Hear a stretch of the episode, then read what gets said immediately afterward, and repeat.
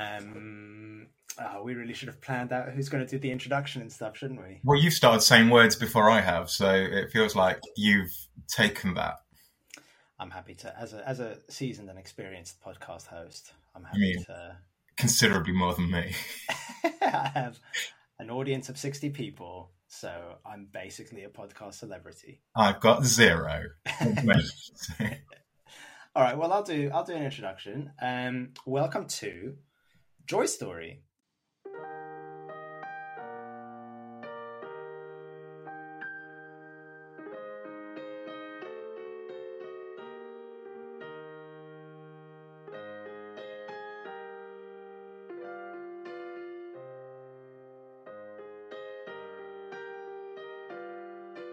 A brand new podcast featuring Tim Leeson and Dan Mills de Bell. Um, this, uh, what's the story behind this? I guess this starts from. So I do another podcast called God or Whatever, and shameless plug. ago. Shameless plug. yeah, check it out. Available on all good podcasting platforms and on YouTube. Um, uh, a couple of months ago, Dan was a guest on that podcast, and I would say it's one of the best episodes of the show, if not the best episode of the show. And the feedback echoes that. I had lots of really lovely feedback from people. Um, and off the back of that conversation, Dan and I were talking and thought it would be cool to kind of keep on having conversations, which we would do anyway without the podcast, but we could keep on having those conversations and make them public.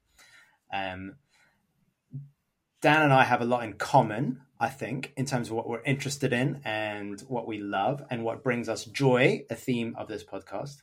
Um, but we're also we also have slightly different kind of, I guess, starting points from our where how we see the world and our kind of way of interpreting things like joy and happiness and well-being and that kind of stuff. So Dan is a uh, well, now I said psychologist earlier on, and he told me that that was the wrong word. So I'll tell you what. Why don't I, rather than me getting it wrong, why don't you say, Dan, what you are? I'm not a psychologist, which is what you were about to. I was going to say that like like it's an insult. You that's not an insult. You calling me a psychologist. But, um, sorry to any psychologists listening. If that's how it sounds.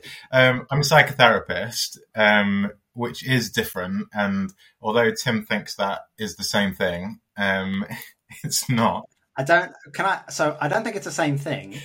I think psychotherapy is a subsection of psychology. Because what did you study to become a psychotherapist? Psychotherapy. Did, what? Okay. Was there not psychology at some point? I'm being really facetious there because my first degree was psychology. Aha! but many, many people who are psychotherapists and counselors have not studied psychology. I think this conversation is a little bit like when you accidentally call a Canadian American and they say, I'm not American, I'm Canadian. And then I want to say, What continent do you live on, mate? Is it North America? Because if so, then you're American. Okay. And I think this is the same thing. I think technically, I think technically you're a psychologist. You can because you, you, can think technically all you like. you- I thought you were going to say you can. You off. can fuck. Again, I, I would be quite happy to be a psychologist. I know many amazing, wonderful psychologists who are lovely, compassionate people. Um, however, I am That's how I talk about people who I think are thick. so, but I am not a psychologist. I, I don't think I've ever described myself as a psychologist. Um, psychotherapist. So, um, my studying for what I do was in counselling and psychotherapy, and that's so many people that become counsellors and psychotherapists will start with a um, degree in counselling studies or practice, and then do a diploma or the other way around, whichever way around that is, and then a master's maybe. So I've I've done a master's in counselling psychotherapy, children and young people specifically. Um, so yeah, it's funny when people ask me what I do, you know, because I do go with psychotherapists. My role at the moment, my job isn't that, but I do a bit of that alongside what I do as my, my main role. That was an interesting um, string of words. I think I followed it. but um, yeah, I just think when someone says like, "Would you do it?" Psychotherapist seems to um, people get it. If I said my job role, Yeah. most people don't get what that means, and then I have to do a whole spiel, and I don't really like doing a whole spiel about what I do because I end up really bored with myself. Um, So what is? I'm I'm curious. Um, I'll I will I'll eat my words and acknowledge that you are a psychotherapist and not a psychologist. But maybe you could tell me what what is the difference? What what, what if I like I see a counselor at the moment to talk about mental health, but I know that that's different to a psychotherapist. But I'm not sure how it's different. Okay, so we're going to get under lots of different umbrellas here in this conversation. Um, so Okay, welcome to this fine. umbrella. This one's called counselling. this one over here, I'm being quite visual now. Um, is psychotherapy. So like they're just umbrella terms: psychotherapy, counselling, and then many people have lots of different um, approaches and um, techniques and um, theoretical stances like within all of that. So you can, and because actually counselling psychotherapy isn't a regulated profession yet, um, it, a lot of people can call themselves a counsellor or a therapist. Um, when they've done like a one of those like Groupon twenty pound courses or something, you know, you can just say, "Oh no, I'm this," because it's Wow. but so now I feel like I've got to do a series like if anyone is seeking a counsellor or psychotherapist, please look at their qualifications and experience before going with them and make sure they're uh, with an accrediting body. Um, so, but yeah, no, there are there are. I prefer so yeah, I would say like I'm therapist or psychotherapist or counsellor sometimes, but I do prefer the kind of broader term. I just think it encompasses more. Um, because of the reasons like you said. You said I'm seeing a counsellor, and I think that's different. So that's why I go with psychotherapist or therapist because I just think it's a broader term, and um, Okay. it lets people know. It communicates something a little bit more succinctly. Something I'm not doing effectively right now. I think you're communicating it very succinctly. And what like I um I appreciate I'm I'm basically interviewing now, but you can we can turn the tables when I start talking about Yeah. myself and you can interview me. But what is um like why are you a, a psychotherapist? What made you get into that line of work? Is it is, have you always wanted to do that since you were a kid, or No, did something? no, no, no. I Yeah. didn't. Um, I was just trying to think like, what did I want to do as a kid? I, I think I had a few different ideas about what I, what I wanted to do. Psychotherapy definitely wasn't one of them. Um, I didn't know what it was. Um, I'd never heard of that or counselling or anything probably um, as a kid. Um, so I almost stumbled into what I do. I think um, I remember. So I did my psychology degree. I again, I really apologize to psychologists, but like I did psychology degree because I didn't know what else to do, um, and it was just like I'll do that. Um, that sounds quite interesting. Um, and then had like a few jobs that I really didn't like after university, and then I landed in a job in a children's home as a child carer for looked after children, and from there, like really quickly, um, progressed in that kind of field and got massively, massively passionate and interested about developmental trauma and looked after kids, particularly. Um, my first ever day in a children's home, um, I met a boy who I looked after for a few years, and I'm still in touch with him now. And this was a long, long time ago. Um, he tried to set me on fire on my first day in children's home. What? Um, he he, he um, I met him and he had the he had the word twat written on his forehead, um, like literally. Um, he'd written actually it was backwards, so it said like "taught" or whatever, and like.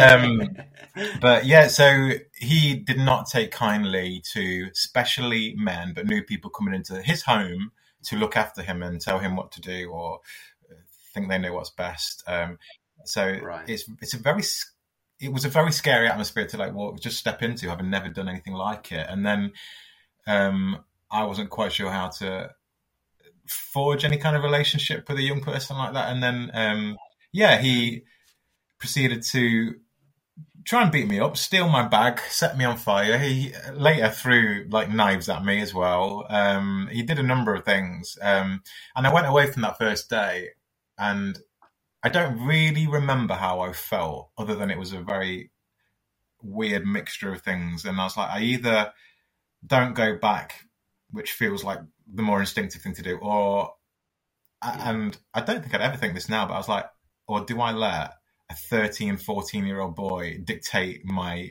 job and my career? No, I don't. So I got like, I went back, I think, because I was stubborn Wow. more than anything. Um, That's impressive. yeah, that's an impressive um, intensity of stubbornness, isn't it? Um, um, something I can still have now sometimes. But yeah, so I went back and just I absolutely fell in love with that work. And then like throughout, then I guess progressing in children's homes, I studied counselling, psychotherapy. Um, I was managing children's homes while studying. I was then like a counsellor and a therapist in primary schools. I then worked in therapeutic communities, um, like children's homes with like therapeutic models um, around that, and uh, eventually landed in a um, in the service I'm working with now, um, which is digital mental health, and um, have had various roles there. And my main interests there are psychotherapy and safeguarding, so keeping people safe. And it um, it's no surprise to me now that I've done a lot more exploration of me that I end up as a uh, safeguarding lead somewhere, and, and that my main responsibility in working life is to keep people safe because. I mean, we won't go into this now, but like lots of experiences as a kid and early experiences, I was not feeling safe, and like so, it doesn't surprise me that I end up wanting to keep people safe. Um, yeah. So again, not very succinct, Tim, but that's how I kind of stumbled my way into it. Well, do you, do you know what's interesting about your answer there is I was thinking while you were talking that so I asked you why you became a psychotherapist, and you started by essentially kind of telling me how you became a clinical psychotherapist in terms of like the steps in your life that led to kind of or not even that led to you yeah. doing it but you know your your job you you kind of gave me a career yeah. history which is really good and really interesting and it's only until the uh, it's only right at the end then when you said something about knowing yourself better. Now it's not a surprise that you've ended up in a role which is about keeping people safe. And I'm just gonna press you a little bit on that. I mean, obviously, you know, this is only episode one of the podcast, so we don't need to go into our whole life history of trauma and that kind of stuff at this stage, unless yeah. you want to. Um, but it, like, what what is it? What is it in you that kind of because I've spoken to you about your job yeah. before, and particularly about psychotherapy, and you come to life. Like I can see that there's like there's passion there. You know, your eyes light up when you talk about it, and I just wonder what it is. Why is it for you that this way of helping okay. people? So, give me a nudge if I go off course, because I'm, I'm sometimes likely to go back into like how rather than why. Um, so do okay. do give me a, a, poke or a nudge. Um, so yeah, no, I, I feel like when I talk about it, I come to life a bit more. Like it's something I, I genuinely. I mean, look, the name of our podcast, Joy Story, is there for a reason, I think, and it brings me genuine joy to help or, or try and help people, and I think I often do um, help and support people and keep people safe. And there's a number of things in there I've just said that I feel like I didn't have enough of as a kid. So I didn't. I could have done with someone doing the things I try and do. Um, um, and yeah. to be able to do that and the privilege of doing it and the privilege of, I mean, I specifically work more with young people than adults, but the privilege of a young person letting me into their world um, and holding their hand through it and coming out the other side, hopefully, and going through some really dark stuff um, just feels phenomenal and um, an amazing experience and it brings me joy. And I, I, guess that's like what I get out of it. I don't know if I've really answered you still like why? Um, maybe I have. I don't know well I think you've started to. We can we can you press me if you want to press me like no no I mean I'm not I'm not there isn't anything that I'm looking for you to say really. I just think from my perspective it's really like there are every job has its challenges and there are challenges in other jobs which i look at and i think never in a million years could i do that? Would i even want to do that? You know like the, there's there's no part of me that wants those challenges but there's other people who mm. thrive in them uh, who, who really get something out of it and i'm just i guess i'm just kind of interested and I mean, I, I, think I get it because I think you and I are quite similar, you know, in terms of our personalities. So, and, and actually, the work in which we do is also quite similar, I think, in lots of ways. Um, so I get it, but I just think that's a it's an interesting question as to why people like you or people like me are drawn to a type of work which can be really very emotionally demanding, intense. In your case, risk being set on fire or have knives thrown at you. Um, which is, like I say, lots of people, maybe even most people, would hear about that job and go, "That's not for me, thanks. I'm not absolutely no interest in doing that." So, what is it about your experience, your personality, your DNA? What makes you you? That means that you thrive with those challenges. I mean, I just think it sounds weird that someone keeps going back to a job where they're hurt like that. But I have, and I have been hurt a lot by a lot of a lot of young people in in children's homes, particularly.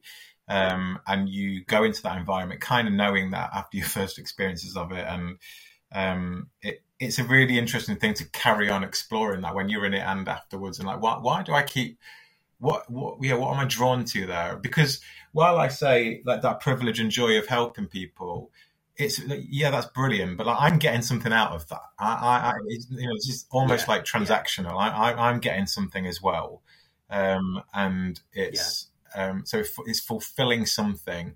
Um, the thing about kind of going back to a an environment where you are entering like violent circumstances and like punches being thrown and knives being thrown and fires and, and stuff. There's, there's a level of intensity to that work that is really hard to explain to anybody that hasn't been inside of it. And I spoke, I've got a really good friend who I'm mm. still in touch with now, and we work together in the therapeutic community. And we always say it's, it's sometimes it's really hard. To, you can't really share that experience with anyone else that's been outside of it. It's really difficult because it's a truly awful and amazing experience to be in. Um, it's horrible yeah. and dark and depressing and scary and ugly and um, panicky and joyful and amazing and triumphant and beautiful. Mm. Um, it's just a mix of so many things. And that cocktail of all of those things, I guess for me, brought some kind of equilibrium somewhere. You know, it's like I, I need all of these different intense things that did, did then kind of trigger me to ex- do way more like self exploration and like what it is about me and why I need each of those things in that kind of intensity, which I no longer need those things in that intensity. Um, I don't need to go into environments where there's violence and anything else. I mean, it actually scares me a bit the thought of going into somewhere like that now. But um, yeah, yeah, like I wouldn't, I wouldn't want to. Um, but I loved it for for a long, long time. So yeah, it did bring me a lot of joy though. Like, um, and I look very fondly on those experiences and, and that time. Um, yeah, I do feel like we're in an interview though, where I'm giving you like all sorts of stuff about me, and I feel like I need to, um, I need to do some like joy well, flip back to you. Um, well, I tell you. So I was just thinking then while you were talking. So I'm go- I, I can I can flip it towards myself to begin with, which is, um, I was reflecting on I before starting in my current role for four years. I was a chaplain on a mental health uh, at a mental health hospital, and particularly on the adolescent ward of a mental health hospital. Um, and chaplain's role is quite different to the kind of counselors, therapists kind of role in the sense that the young people who are in the hospital no they, they didn't need to talk to me if they didn't want to my my presence was completely mm. optional 100% of the time um, and mm. that meant that generally i saw the young people at their best like i heard stories about the kind of stuff you've just described about you know whatever setting people on fire or throwing knives I, I, can remember one particular week showing up and being told not to go into room whatever it was because somebody had put a desk through the window. And you know that person happened to be quite a petite young kind of 14 year old lady and just have you know completely being mind blown by like what? First of all the sheer mechanics of that are mind boggling um, but also, more importantly, that just doesn't correspond to the interactions that I've had with this young person because to me, she's always very sweet and smiley and easy to be around. Um, yeah. Anyway, that's a long winded way of saying that I think sometimes that role is, well, I'm sure it's probably easier in that sense than the kind of mental health professional's role. But I could relate to what you were saying in terms of there were times when it was scary. There were times when people were kicking off, generally not towards me, but that I was in the vicinity of people kicking off. And you know, acting violent, aggressive, scary. Um, and there were times when I would walk up to the hospital, getting ready to go in, really arguing with myself about whether I should just turn around and go because I was nervous about going in and what I would find on that day. But also, and I say this with complete sincerity, with my hand on my heart, that was being the chaplain to that mental hospital for four years was the best part of those four years professionally for me. Like I loved it. I really, really loved it. Um, and it, like you just said, on paper you're there to help people, but actually in practice you're being helped by being there as much as the other way around. Um, yeah. And I think, again, I was reflecting on this while you were talking. For me, what made that such a important and powerful place to be was that a lot of the pretenses which we get used to living with are stripped away in that context. So there isn't a kind of sense of pretending to be okay when you're not feeling okay yeah. in that context. And people are honest and real.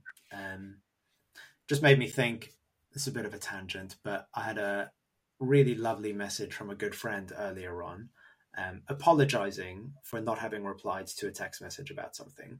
Uh, and then basically saying, look, my head, uh, truthfully, I'm really struggling mental health wise. I'm really, really struggling. I'm struggling to stay afloat. It's it's been really difficult. I, I would like to be better, but I'm not. Um, and she said something like, please don't think less of me for this or something like that. And I this is a weird thing to say, but I'll explain it. Receiving that message was like a weight being lifted like it made me feel it made me feel joyful actually receiving that message mm. not because my friend is struggling because obviously i don't want my friend to struggle i want my friend to be happy but it meant that i could have an honest conversation with somebody and reply and say i'm so glad you've said that. I know exactly how you feel. I've been feeling a lot of what you've just described as well recently um, and by you opening that door up you've created another safe space in my life by telling me that. You, for, for, me for me for tim you've created another space another person who i feel like oh good i can be real with this person. I can be authentic with them. I don't need to pretend to be something i'm not or to pretend to have it all together if i don't have it all together so genuinely i felt really grateful towards her for that message and that message has just created a little beam of light in my life um, which is crazy because my friend's struggling and I don't want my friends to struggle. That's a really sad thing that she's going through that. But going back to that question I initially asked you about what draws us to those places, for me, there's something about, oh, this is just a place where we can say everything's fucked up and it's okay, you know, and it's a place where we can say, I'm really, I, I can't cope right now. And it's okay to say that and to feel that.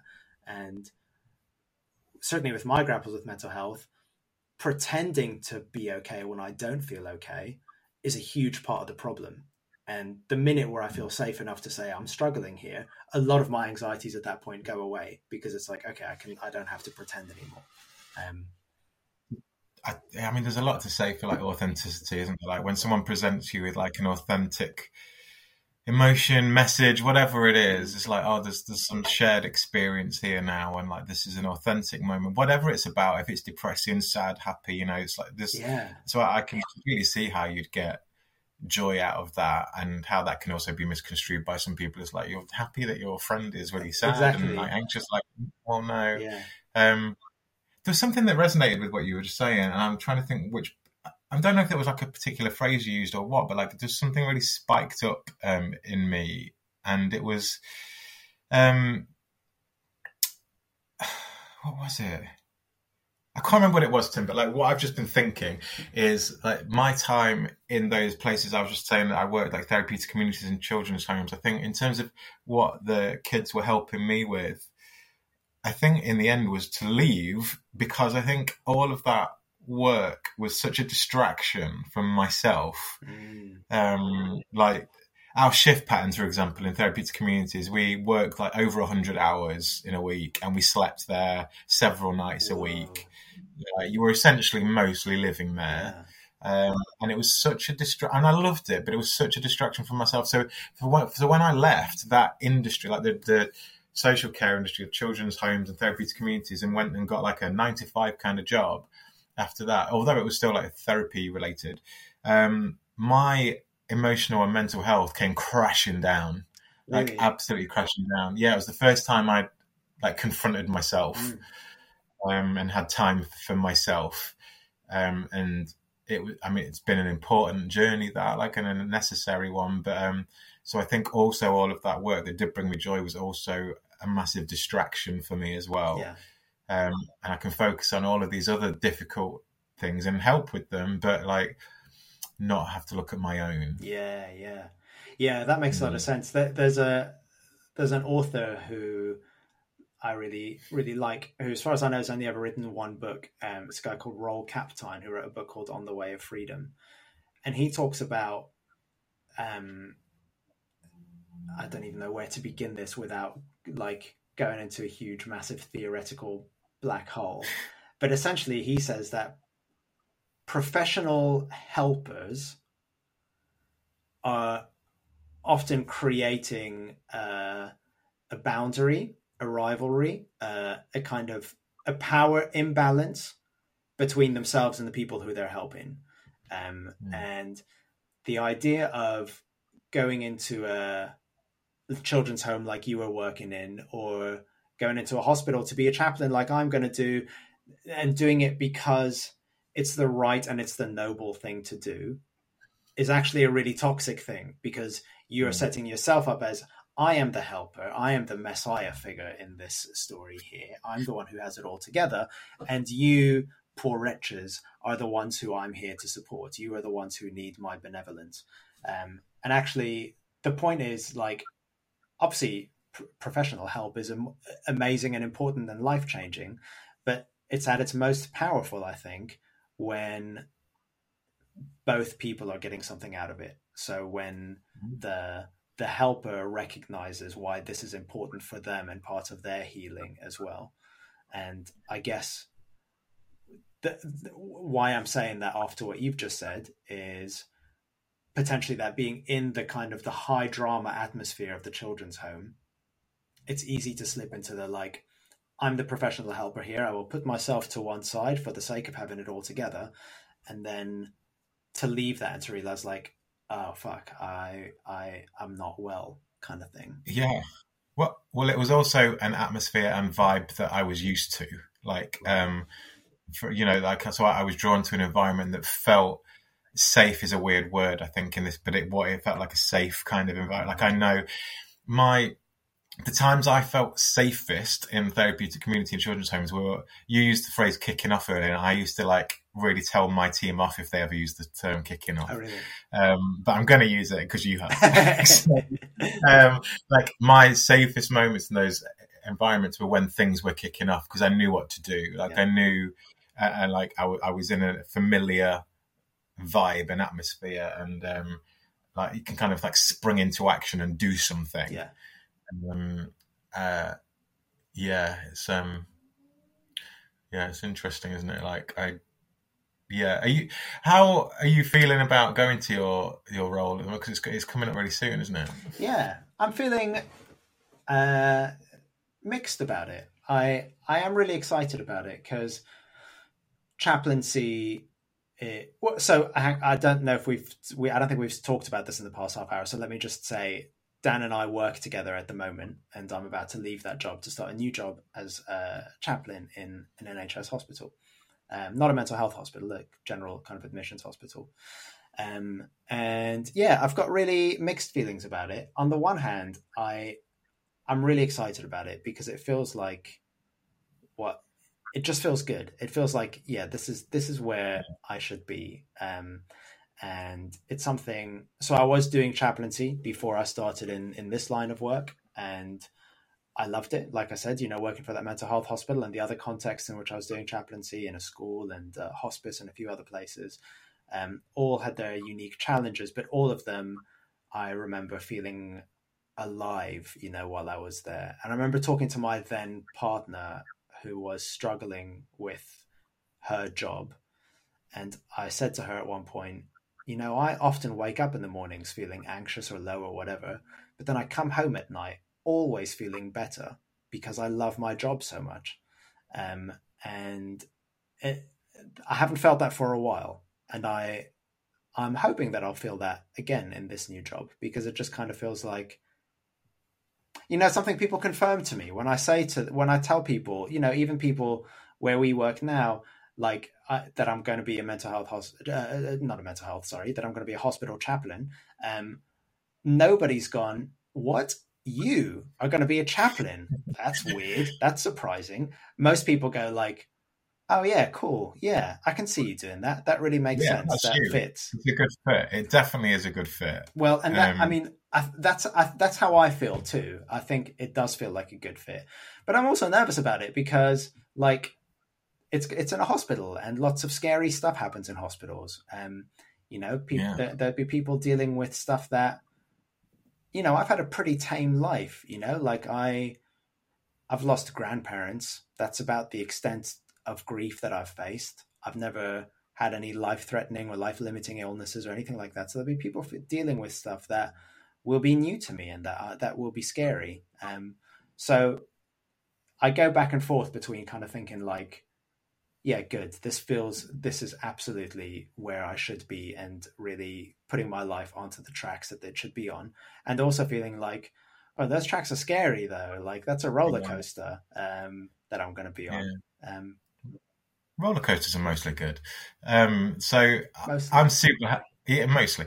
Um, well, sometimes I get a little bit nauseous, um, nauseated, nauseous. Um, and sometimes they get like, stuck and people get injured. Yeah, sometimes. um, so I'm super happy for you, like for going for this this role that you're going to. I'm super sad for me that you're going to this role, like so I won't get to work with you in the same way.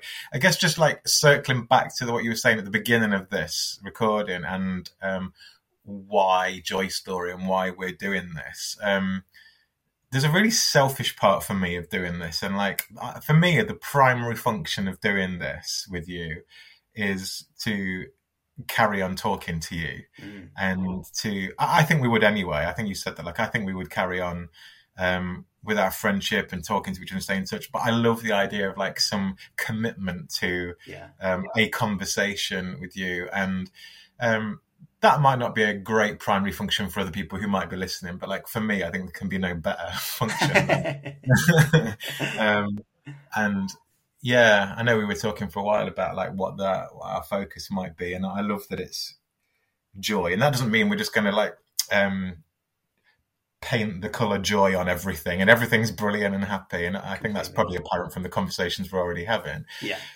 Um, but I do think joy is such an. I, I think I've only started using the word joy in the last year or two. Um, I don't know that I'd ever used it before, um, but finding like moments of joy, which I do find every day, no matter how hard a day is and can be. I do think I always see or find or experience a a moment of joy, and that might be such a teeny little thing sometimes when it's a mm. horrific day. Um, yeah, it, it's um, uh, I'm going to go into slightly spiritual chaplainy kind of territory at the moment, but there's um, Saint Ignatius uh, who lived I guess about 500 years ago, he wrote a book called The Spiritual Exercises, which is hugely influential. And people still, people who are getting ordained and that kind of stuff often do the spiritual exercises. And it's a, I don't know how, I can't remember how many there are, but X amount of actual practical things like thinking exercises, prayer exercises, whatever for, for you to do. And one of the things which Ignatius recommends doing is what he calls the examen of consciousness, which is at the end of the day, you be quiet for a moment. And in religious language, you ask the Holy Spirit to guide you, but we could take it out of the religious context and just talk about centering yourself, being quiet, listening to your kind of inner voice and that kind of thing. And then the phrases the phrase he uses is look through your day for moments of consolation and moments of desolation. Um, which again in religious language is kind of saying look for the moments in your day where God was moving, um, the the places in which you were aware of God and the places in which you weren't aware of God. But that becomes easily, you know, pop psychology, pop spirituality easily twists that into a kind of look for the happy moments, the moments where you felt uh, bouncy and smiley and everything was good. But that's that's not the point. The point is that the moments of consolation can be like what I just described earlier, like my friend's telling me that she's suffering, which is not a happy moment. That's a sad moment. But the sadness is is life giving. That's a good sadness to feel. Like I'm I I'm happy to feel sad about that. And I think when it comes to conversations about joy, it could easily become like just quite a trivial thing about like, you know, um, what my cat did something cute today. I don't want to diminish those moments because cats doing cute things are amazing. But actually, there's a deeper thing, which is like, actually, joy can come to us through real sadness, and joy yeah. can come to us in moments of grief. And I think it's just those moments where, like, where we just kind of hit reality, you know, where we, where whatever it is that normally, you know, we're living in the past or the or the future a lot of the time, and just those moments where something reaches in and touches your heart. Um, that's for me kind of what this podcast is about in, in terms like of that. it's it's moments of, of reality which which give us life. And I should just to echo also what you've said. I'm completely on like uh, you know our listeners won't know, but you and I will know that we've spent like three weeks going what could we do a podcast on? Because the key thing was I just gotta find to something. hang out. yeah, exactly, exactly. Um, so the hanging out really is the main thing, which I think yeah. I hope will make for good listening. Um, I hope so. I just, I just want to say, I think as well about joy. I, I think the reason I've started using the word in the last couple of years is because my shift to it has been. Um, not so much that at the end of the day reflecting back on my day but noticing when i'm in a moment of something so mm. like um I, I guess I don't want to be at the end of the day going, oh, that was the moment of joy I had today, or that was joy. like I want to know it in the moment.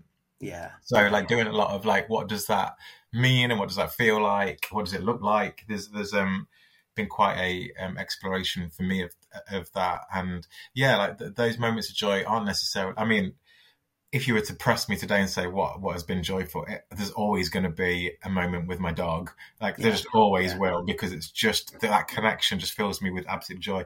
But yeah, it can come from anything, and I know when it sounds like it's from like a place of distress or sadness. I'm just thinking of like clients or young people I've worked with, and when they've been able to finally find the words to say something about I don't know whether it's um, feeling suicidal or abusive experience, and it's like uh, such a awful thing, but like such an also a joyful moment that someone's been able to get to that place where they found yeah. the words to say something and share it with you.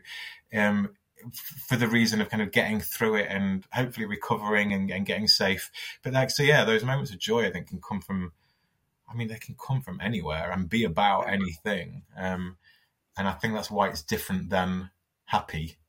Yeah, yeah, that's right. I think happy is happy is just a very fleeting thing. I think. Mm. Um, yeah, I I w- last week. I don't think you were there. I think you were off in another meeting, if I remember right. But we had a team meeting that we have every Wednesday morning, um, and I was presenting at that team meeting in front of the whole staff. So you know, I mean, in theory, that's 400 people. In practice, maybe 60 show up. but still, like, so I was super nervous about it, you know. I, I and like I think I do all right on public speaking, but even thinking that, I still get very nervous about it. And like, what if I embarrass myself? You know, all that kind of stuff. Um, and it went it went really well.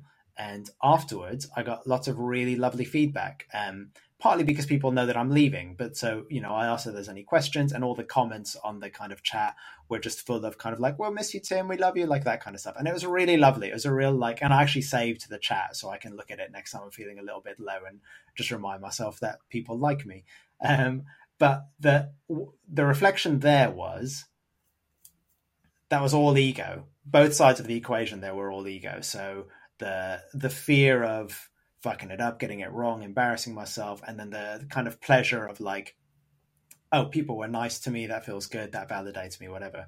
And happiness kind of feels like it's dependent on circumstance. Someone says something nice to you, so you're happy. Whereas joy, I think what we're talking about here on this podcast is something which is much deeper than that and not dependent on just people being nice to you or saying that you know getting the praise that you wanted or whatever it's uh it's it's something which you can kind of tap into even in moments of of rejection of sadness you know of uh, kind of difficult moments um yeah. it's not it's not that fleeting thing like happiness is I yeah think. no absolutely well look my the darkest time I can remember in my own head is like two or three years ago, and we'll if we you know carry this project on, I'm sure we'll get to some of that. But like in my darkest, darkest moments where it felt virtually hopeless and joyless, probably, and everything. Like I, I guess the moment of joy for me and those were like, I'm going to survive this, and I'm going to recover, and I'm going to get through this. And like there was always this kind of so when I say hopeless, it probably wasn't because I was clinging on to something, and they were moments of absolute joy of knowing there was no like lower for me to get. You know, yeah. there's only yeah. there's only getting better from here.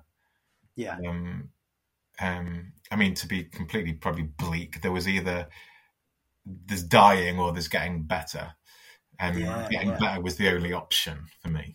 Yeah. Um, I get that I, like 12 step programs talk about the moment of rock bottom, right? As being the moment where you start healing. And I guess that that was your experience of rock bottom by the sounds of it. Yeah, no, absolutely. I, I, I mean, perhaps things could have gotten worse and things could have been worse, but it definitely didn't feel like that could happen. Um, yeah. Like what it was like anything anybody throws at me right now, whatever it, it this feeling can't get worse. This yeah. misery yeah. can't get worse. And that's a joyful thing because I can only get better from here. And yeah. that's what an amazing feeling that I'm never going to be in this place again now, like because I'm going forwards from here. And it was that.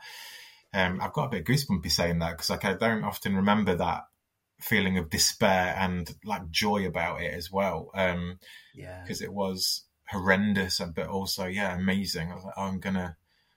This is hopefully like the lowest I'm ever gonna get. Yeah, yeah, yeah.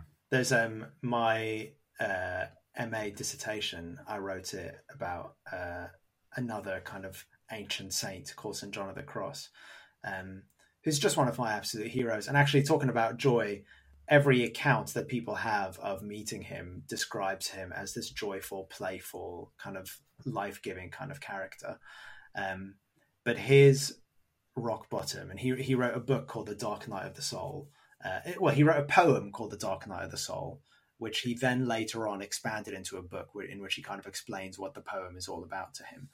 Um, but he, so he was a monk, and his monastic order, the Carmelites, were at war with each other, basically. Um, you know, because they're all about Jesus, who is all about peace. Um, so these guys argued about whether they should wear shoes or not and started murdering each other because of it basically it's a really it's a it's a terrible story um, but st john of the cross was part of the kind of uh, a reforming side of the order um, and the the other side uh, took him prisoner and held him in a prison cell for i think it was 11 months and he was allowed out of his prison cell for half an hour once a day uh, to be tortured in front of the other monks while they ate. Isn't Christian history great? Um, Beautiful. But yeah, isn't it? Um, yeah, adventures in missing the point. but the, the the point for St. John of the Cross was in that prison cell. That's where, even though he'd been religious all of his life until then, that's the moment where he describes first discovering the reality of God and of faith and of life. Um, that's the moment where he talks about. I mean, in in psychological language, or let's say uh, maybe even slightly Buddhist language, the he discovered so much of what he'd held on to before was the superficial ego stuff. Yeah. And at the moment where that stuff couldn't work for him anymore, everything had been taken away from him. He had nothing. He he had no hope he he he was literally at rock bottom. That's the moment in which he discovered, like, oh wow, I'm okay. Even here, I'm okay. Mm. Even here, I'm held. Um, this this place, which is the scariest place that I could be, even here, I'm okay. Um, and for me, as a religious person, I interpret that, you know, in a kind of very religious way. I interpret that as being, you know, the the hands of God catching him as he hit rock bottom. But you could, you know, let's take the religious stuff and treat it as a metaphor. Um, you can take the kind of religious stuff out of the equation altogether and talk about that rock bottom experience that we spend so much of our life desperately scrabbling away from the fear of falling down into the pit. And actually, it's the scrabbling, it's the fighting, it's the resisting, which is the problem. Yeah. And when you actually let go and you allow yourself to fall, there's that's that's where the moment where healing can start to begin at that point. Um, so, are you telling me I had a religious experience? No, I'm not. Um, I mean, I I would say my the filter with which I see the world Yeah. is that. So I do believe in God, and I believe that where wherever life begins to blossom, and I don't mean that in like a biological sense. I mean that in like a poetic sense. Wherever people start to come alive, Yeah. as you were beginning to come Yeah. alive, I would describe that as the presence of God, the work of God. Yeah. Um, but I I don't need to make that a religious thing for it to make sense to me, and I don't believe that people need to be religious to have that experience. Yeah, Um, and I've got this filter on it. Let's say, like, I've got a blue filter in front of my light, and other people have got a green filter in front of theirs. So they use different language, different frameworks to understand it. But we're looking at the Well, that point about language is what I was just about to say. I think is like just listening to everything you just said. Um, if you just slightly tweak some of the words, it's what I was talking about, isn't it? Like that is what I was. My personal experience Yeah. is, is that, and it um, with different words attached to it, um, because of the Yeah. framing of which we see things. So, yeah, I definitely wouldn't describe what I had as like yeah a religious experience or that, but like, it's it's the same like emotional experience and mental experience and like behavioral ex- whatever like it's just some different yeah, words used to describe it um yeah it's um it's interesting and actually, that that um, the Dark Night of the Soul. John of the Cross was Spanish, so he was writing it in, in Spanish and in ancient Spanish as well. So it's been translated and retranslated countless times. And the my favorite translation is one that was translated by a Buddhist, uh, Mirabai Starr. Um, and because that person is translating it through a Buddhist filter, that person isn't a Christian who's translating it. It just gives, I don't know, it's just quite a fresh way of reading it. It just kind of, you know, the, the they don't use classic religious language, um, which makes it, in in my experience, a much more therapeutic book to read than if you were to read one of the more well known Christian translations of it, which would the language is so familiar at that point that it, you know you can almost switch off while you're reading it. But reading it with that slightly different filter made it like feel really alive. Hmm. Um, yeah, That's really interesting. And genuinely, I just, um, you know, often when people talk about, I don't know, like religious texts or stuff, like my, my brain can do this kind of fading away thing and like turning away and turning the volume down in my brain a bit because it feels like um, this. Okay, what someone's saying now isn't for me. That's um, that's for someone else. Yeah. Um, whilst Yeah, knowing yeah. it's just me and you in a conversation here, but like. this is hello. this isn't for me. I'm I'm over here. Um, Dan, I'm but, but the point I was trying to make is that you've got a way of talking about it that really engages me. Like it really, um, I think, because when you talk about stuff like you just said, it, you really demonstrate how much of a good listener you are and how like empathic you are because you just pulled this reference, this religious reference, and something that you've done like out of somewhere that directly relates to what I just told you and really resonates. So, oh, that's like a similar experience to what I was just talking about. So, yeah, you've got this way of talking about religion or religious texts or whatever it might be in that sphere. Um, I don't know why I'm putting a sphere around you, but you you're now in a sphere. Um, I'm happy. It's better, better than being in a cube. yeah, well, is is it? Um, I always wanted to go on the Cube TV show. Oh, I was thinking of that horror movie. Oh, that The cube. Oh, see, there are different cubes and different spheres. Yeah. Um, Yeah. What does it all the mean? cube of joy. Um, I, God knows what that means. But I guess what I was you, you um you just demonstrate that how much you listen, and I guess that's like your passion with which you talk about stuff actually as well. It's um, it's really engaging. I guess this is what I want to say. It's not. I I don't find myself turning the volume down in my brain um, when you start talking about that stuff. Yeah. Well, I appreciate that. I'm I'm glad. Um, and I I think I think the reason for that is like I used to be religious because I was told that you needed to be religious if you wanted to go to heaven when you mm. died. So religion was not something which did anything good for me, really, apart from a very transactional thing of like you go to church every Sunday and then when you die, you go to the good place and it's all good.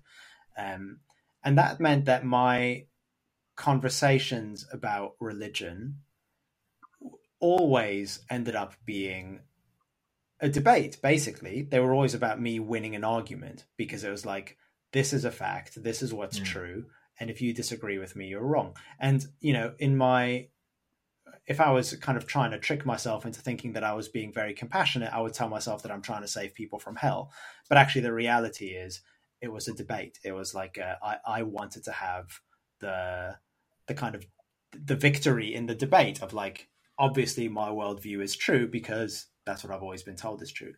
Um, and I think the journey that I've been on in the past 15, 20 years um, means that I have no desire to convert anybody to my hmm. religion. Mm. I, I don't feel any need to do that.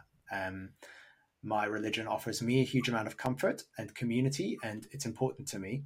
Um, but I certainly don't believe that people are going to go to hell if they don't believe the same thing that I do. That's not part of it. Um, so I feel like now I can have much more interesting conversations with people than I ever did before because, well, hey, let's say if it is a debate and I end up losing and I end up not being a Christian anymore, that's okay. It doesn't matter. I'm not scared of that anymore. I'm not scared of not being a Christian. Um, and I'm not trying to convince anybody else. So we can, I feel like that's been so much, so, so good for me, that journey, because I can just have conversations where I actually listen to people and learn from people rather than just trying to convince them that I'm right. I'm mega curious about something. Um, and so that transactional uh, nature of like younger little Tim, I don't know if you were little Tim, but like I'm calling you little. It's pretty little. Little Tim. Little. Um, how tall are you, Tim? Uh, five nine. Since Because we've never met so in real life, IRL. Yeah. Like it's um, Okay, sorry, that's a complete digression. no, that's cool. How tall are you? Just at, six foot two. Ah, oh, fuck, you're a real man. that, I'm just I'm okay. Just let's boy. put that conversation into another episode. Um, no, that's interesting. Um, so the transactional nature for little Tim of I do all of this stuff, I get to heaven. What does that mean? What does like what for little Tim like getting to heaven? What does that mean? It's it's literally about my my my sense of my identity, myself, my who I am.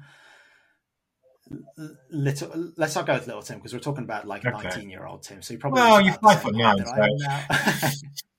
Um, emotionally little Tim, we could say, um, believed that our lives are eternal, that death is a is a frontier, but that something continues after death and my belief was was binary that you there's two places where you spend eternity and one of them is a place of happiness and fulfillment and peace and having no problems no worries at all anymore and the other is a place of eternal suffering and punishment mm.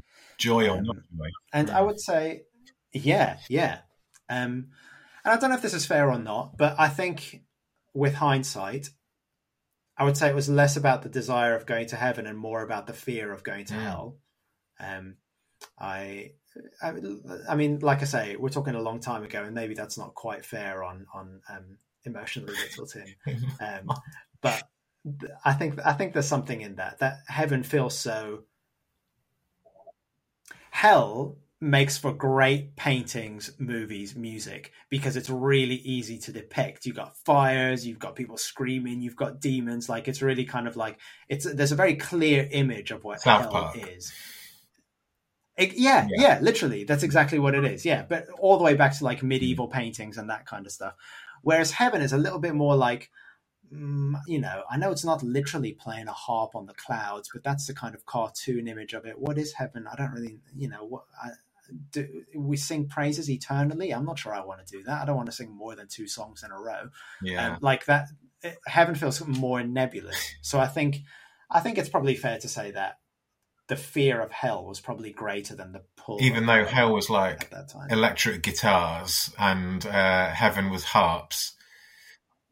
Yeah, yeah, Yeah, exactly, um, exactly. Uh, That's that's not Those were all the oversimplifying things at all. yeah. Like, um, that's. I really want to give emotionally little Tim a hug. I don't know why. Um, Well, I mean, it's yeah. We, I mean, I'm conscious we've been talking for nearly an hour, and this is potentially a whole new hour-long conversation. But little Tim had a lot of arrogance that he needed to deal with, um, because growing up in a context where you believe that you're right and everybody else is Yeah. wrong isn't isn't great. You- Um, you needed so- you needed a cuddle. Uh, But exactly, I was going to say the the flip side of that arrogance was real, real fear and anxiety, um, and I think, I think I'm probably, I think I've probably dealt with a lot of the arrogant stuff, but I definitely haven't dealt with the fear and anxiety Okay. stuff. That stuff is still still swimming around, as you know. yeah. Um, Okay. So So, yeah, maybe maybe if little Tim had known you and you could have given him a hug, I'd be a lot better as a 36 year old now. I mean, the savior in me um, would want to say, "Yeah, of course." That's what. There's that arrogance. It's not just for Christians. but the me of now wouldn't be saying. I just, I'd want to give you a hug for my benefit more than yours, probably. Oh, thanks Um, very much. Yeah, you're welcome. Stick that in your pipe and do what the fuck you want with it. yeah, Um, stick that in your homophobic pipe. yeah. Oh can't just say God! can you? Like now you've said that, and um, people are going to be like, "What does what does that mean?" Like, I'm, I'm just going to leave it hanging. Listen Well- to episode eight. no, don't. No, listen to this. Um, so we need to do a much better job at the start of this of having like a snappier introduction as to who we are. Do we? I feel Maybe. like we do. I think just because it would have, it might have given what you've just said some context, but it might not have as well. I don't know. Maybe if I introduce myself as "Hi, I'm Gay Dan," um, which probably isn't how I'd introduce myself, but I, it would be one of the things. Like if I was saying a few quick things about myself, Like- yeah. being gay would be one of those things. I'm Dan. I'm a psychotherapist. I uh, have a husband and a dog who I love very much, and um, yeah, so you know what I mean. Like those little things you might say about yourself. Then I could be like, I am uh, recovering homophobe Tim. Recovering. I have So cats, and they're both female. I'm like recovering internal homophobe. Yeah, yeah, yeah. I can only love female things. All my pets are female. Uh, My dog is female. she, there you go. That's that internalized homophobia. Well, she's. I've now got like she's now imprinted on my arm, so I've got a female imprinted on my arm, and um, oh yeah, so yeah. I've got a dog tattooed on my arm for. See, nineteen-year-old Tim would be thinking like, yes, yes, I'm going to convert this guy. Because I've got a female dog on my arm. No, not really. no, no, I don't think I was even that deluded. That's. I mean, that would be incredible. Yeah, can you imagine? Ah, see, you do like women. So I. I don't. I'm trying to think if this was you now or not, and I hope it wasn't. Now I'm going to say this, um, but like my dog, she humps my husband's leg sometimes, and um, Yeah. and I videoed it and I shared it with some people, and a couple of people said to me like, "How do you feel about a female humping your husband?" that wasn't me. I didn't say I'm so glad it wasn't you, um, because I've just been like, I mean, she's also a different species. Like, Yeah, it's yeah, not. It's not like yeah. That a not? woman has wandered into our house and started humping my husband. Yeah, yeah, yeah. What? What are you even? What does that even mean? I think I, I, I, you did send me the video. I was one of the people who received it, and I think if I remember right, the thing that I was confused about was what your what's your dog getting out of it? I don't understand. And we went into a whole consent conversation. I think Yes, that's right. That's Yeah. right. Yeah, yeah. it's not even consensual. No, no, exactly. Yeah, that was. We probably shouldn't share that. I think that conversation took us down some inappropriate avenues. I think so. cool. Well, I think um, we should we should we wrap this up and we Yeah, can work that's- on snappier introductions for the next episode. Um, Yeah. I guess. I mean, maybe for people who are still listening at this point, um, I'll say this is a kind of new project, and it'll be interesting to hear about the type of stuff. You know, with Dan coming from the background of being a psychotherapist and being not religious and being gay, and me coming from the point of view of being a chaplain and being religious and being straight, if that matters. um, and like, what are the types of things that we should talk about? Are there things that we should cover in this podcast? Just like we don't have an email address or anything set up. Hello, listeners. It's Tim, the editor, coming to you from the future. Woo! I'm just uh, interrupting this podcast to let you know that we do have an email address. Dan set one up for us after we recorded this and before I published it. So if you would like to email us about the type of things you'd like us to talk about, simply email joystorypodcast at gmail.com. That's joystorypodcast at gmail.com. Okay, I'll hand back over to Tim and Dan from the past. Ooh, don't be scared, it's not real. That would, it would be really nice for people to get in touch and like take some direction from what would be interesting for people to listen to. Um, Yeah. Yeah. Yeah, send us your questions and thoughts, and uh, we'll cover them in future episodes. So, um, yeah, thanks for listening, and thanks, Dan, for suggesting it. It's been really fun. I'm really looking forward to Thank seeing where, where this goes. I'm super excited about it, and thank you for listening, everyone, and thank you, Tim. Cool. All right. Bye, everyone. Bye bye.